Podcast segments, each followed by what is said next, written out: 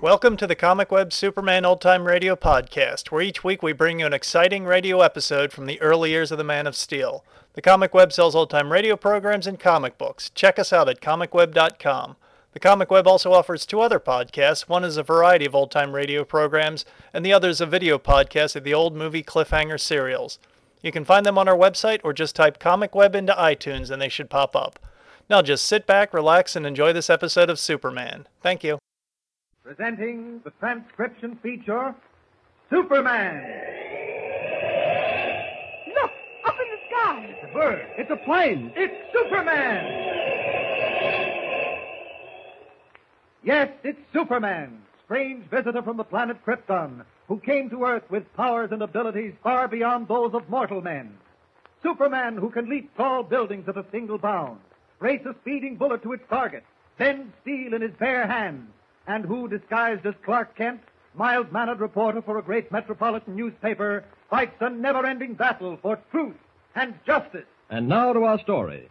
When we last saw Clark Kent, he and young Jimmy Olsen were aboard a small motor cruiser 10 miles offshore. The boat, somehow connected with the espionage activities of Dr. Deutsch and his ring of foreign agents, was being run by two men whom Kent overpowered and tied up in the stern compartment. At the moment, Kent and Jimmy are trying to reach the naval base over the boat's shortwave sending set, unaware that the two men have gotten loose and are about to set the boat on fire and make their escape in a dinghy. Listen.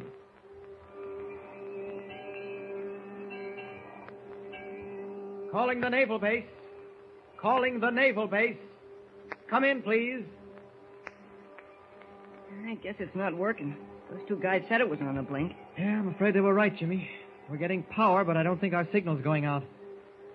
Well, might as well turn it off. No sense wasting battery. Now what, Mr. Kent? Are we going to run the boat into the naval base? I'm wondering, Jimmy. Those two birds we've got in the stern compartment said they only took orders from their boss. I'd like very much to find out who their boss is. Oh, Dr. Deutsch. He's the head of the espionage ring, isn't he? I don't think they were referring to Deutsch.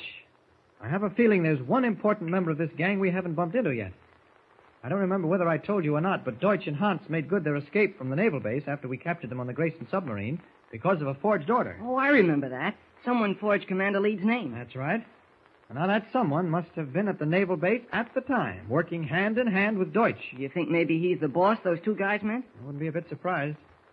So it might be a good plan to just sit here and wait for the boss to show up. What makes you think he'll do that, Mr. Kent? Gosh, we could be floating out here in the ocean for days. Well, now let's see if we can reason it out logically. This much we know. Volcano Island has the largest deposits of radium-producing ore in the world. And Deutsch and his men are mining it as fast as they can. And he's been shipping the radium off the island, hidden in books. That's how we got to this boat, in the radio control plane that was supposed to be carrying some of the books. Exactly. That plane we were in was supposed to be carrying radium to this boat. But why? Gee, I don't know. There must be a reason. Obviously, Deutsch wanted the radium transported to another place. Oh, why didn't he just send the plane to that place? Ah, now we're coming to it. Because it's probably a place where either the plane can't land or where the police might get suspicious if they saw it. Say, For example, a city like Metropolis. Imagine the crowds that would gather if a radio controlled plane dropped out of the sky and taxied into the Metropolis airport. I get what you're driving at, Mr. Kent. Deutsch was just transferring the radium to this boat, and then this boat would dock someplace, and then the radium would be picked up. Jimmy, you've all the makings of a good Sherlock Holmes. Now, can you see why it might be wise for us to sit tight and wait? Oh, sure.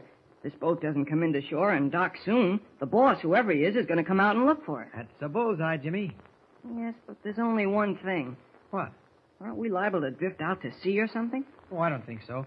There's no wind and very little tide. I've been keeping an eye on the compass. What's that? What? The plane! The one we came in. Look! It's rising from the water. Deutsch is using the radio control to bring it back to Volcano Island. Oh, Mr. Kent, we've got to stop it. Professor Browning's body is in the cabin. We can't stop it now, Jimmy. Even if we could, I don't think it would be wise. I want Deutsch to believe we're being held on this boat. That'll make him careless and easy to lay our hands on. There's nothing we can do for Professor Browning now. I guess you're right. Oh, look, Mr. Kent, here's Storm. The plane motor must have wakened him. Hiya, Mutt. He's the whimperingest dog I ever came across, Jimmy. I think he's got a perpetual stomach ache. Oh, what's the matter, Storm? What is it, old fella? Oh, look at him, Mr. Kent. He's sniffing around the deck house. Must be something there he doesn't like. Well, that's too bad. We'll get him a 30 room mansion with hot and cold running water. No, I'm not kidding, Mr. Kent. He just barked at the door leading to the stern compartment. Do you think maybe those two guys are up to something? Not the way I tied them up. Well, I'm going to take a look. All right, Storm. Now stop barking. I'll open the door. Mr. Kent, the boat's on fire. Great Scott, slam the door. What do we do, Mr. Kent? What do we do? Don't lose your head now, Jimmy. But, but we're burning up ten miles from shore. Take Storm and go up to the front of the boat. I'll put the fire out. How? With an extinguisher. Now, do as I say. Hurry. Did you see that fire? The whole cabin's in Don't flames. stand there discussing it with me. Take your dog and go up front and stay there until I come for you. Now, go on. All right, but it looks bad. Come on, Storm. Just keep calm, Jimmy. We'll get out of this. Gosh, I hope so. I'll turn out this deckhouse light so he can't see me from the bow. he was plenty right. No extinguisher could stop that fire. But Superman can. Now, let's see what it looks like. Oh, it's a blazing inferno. How did it ever get so far without our noticing it? Well, it's got to be stopped before it reaches the gas tanks and blows us sky high. Here goes. Oh, never felt anything so hot. Like the inside of a furnace. Good thing this cape is fireproof. I can use it to smother the flames. There, that does the trick. Part of it's out. Now to tackle the rest. No, wait. It's burning beneath the floor, right near the gas tanks. I hope I'm not too late. I hope I. A tongue of flame leaping high into the darkness, a thunderous explosion, and the boat rises from the sea like a thing alive, hangs suspended for a moment, and then bursts into a thousand glowing fragments that drop back into the water, hissing like snakes. Uninjured even by the deadly force of the explosion, Superman swims through a white-hot pool of flaming gasoline, his keen eyes scanning the floating debris. His only thought, the safety of young Jimmy Olsen. Jimmy! Jimmy! Where are you, Jimmy? If he's lost, I'll never forgive myself. Jimmy! Jimmy! No human could live in this burning gas. There's only one slim chance. The explosion hurled him clear of the gasoline. Jimmy! Jimmy! Oh, for the first time since I've been on Earth, I'm helpless. I don't know what to do, where to look. Jimmy!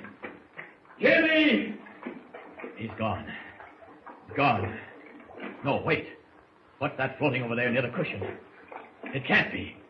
Yes, it is. It's Jimmy. Hold on, boy. There. I've got you, Jimmy. Ah, just relax. You're safe now. Yes, I know, but you're all right. Oh, what happened? Poor Mr. Kent. He's all right, too, Jimmy. Thank goodness. Thank... Ah, poor kid. All he was worried about was me. I don't think he's been hurt much, but I'd better get him on dry land.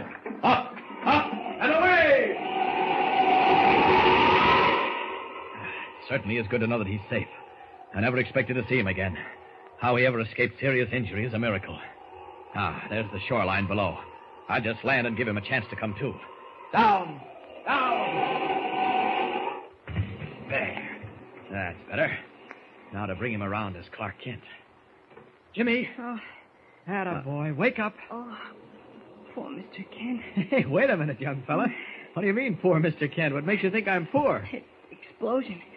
Mr. Kent was in the. Ex- oh, What's the matter, Jimmy? well, you, you didn't get exploded. What? Well, when the boat.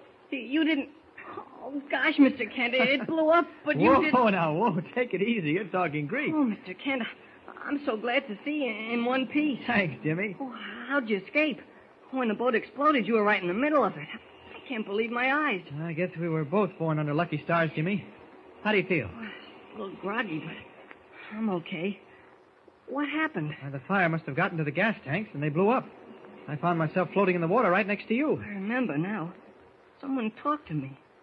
It must have been you. Uh-huh. How did we get here on shore? Well, I swam in with you. You're not very heavy. You mean you swam ten miles carrying me? Well, it didn't seem like ten miles. Gee, Mr. Kent, you're a superman. Ah, Just a poor imitation, Jim. Well, now the question is, where do we go from here? I haven't had a chance to look around to find out where we are. Say, you know something? What?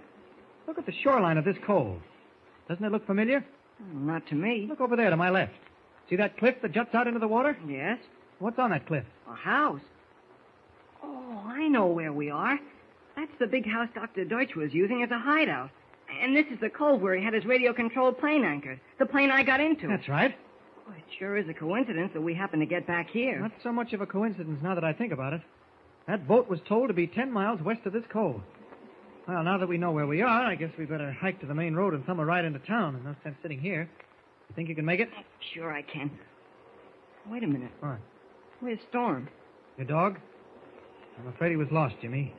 You mean out there in the ocean? I'm afraid so. Gosh, that makes me feel awful. He was an awful funny looking dog, Mr. Kent, but he was smart. He warned us about the fire. Yes, he did. Now, don't think about it, Jim. I'll get you another dog. What isn't that, Mr. Kent? Just that it doesn't seem fair. Storm wasn't much of a dog, but he never hurt anybody. He was a nice mutt. All he wanted was someone to pat him once in a while. I know, Jim. Now, shall we go now? We've got a long walk. All right. Wait. Hold it, Jimmy. What's the matter? Just saw the headlights of a car coming along the dirt road through the woods. It stopped. Get down behind this bush.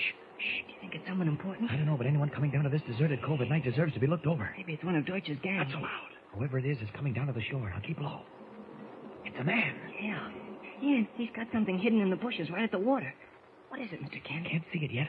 He's dragging it out. It's a speedboat. Be quiet. Gosh, Mr. Kent, I'll bet he's the boss. And I'll bet he's going out to look for the big boat. I'm going to grab him, Jimmy. Now you stay here and don't make a sound. I'll crawl up on him and get him before he knows what's happened. Now don't move a muscle. Here I go. Who is the night prowler about to set out in a speedboat? Can Jimmy be right? Is he the boss? Clark Kent doesn't know it, but he's in for the surprise of his life. And so will you be when you listen in next time. Don't forget, tune in again for the next thrilling episode with Superman. Look, up in the sky. It's a bird. It's a plane. It's Superman. Superman is a copyrighted feature appearing in Action Comics magazine.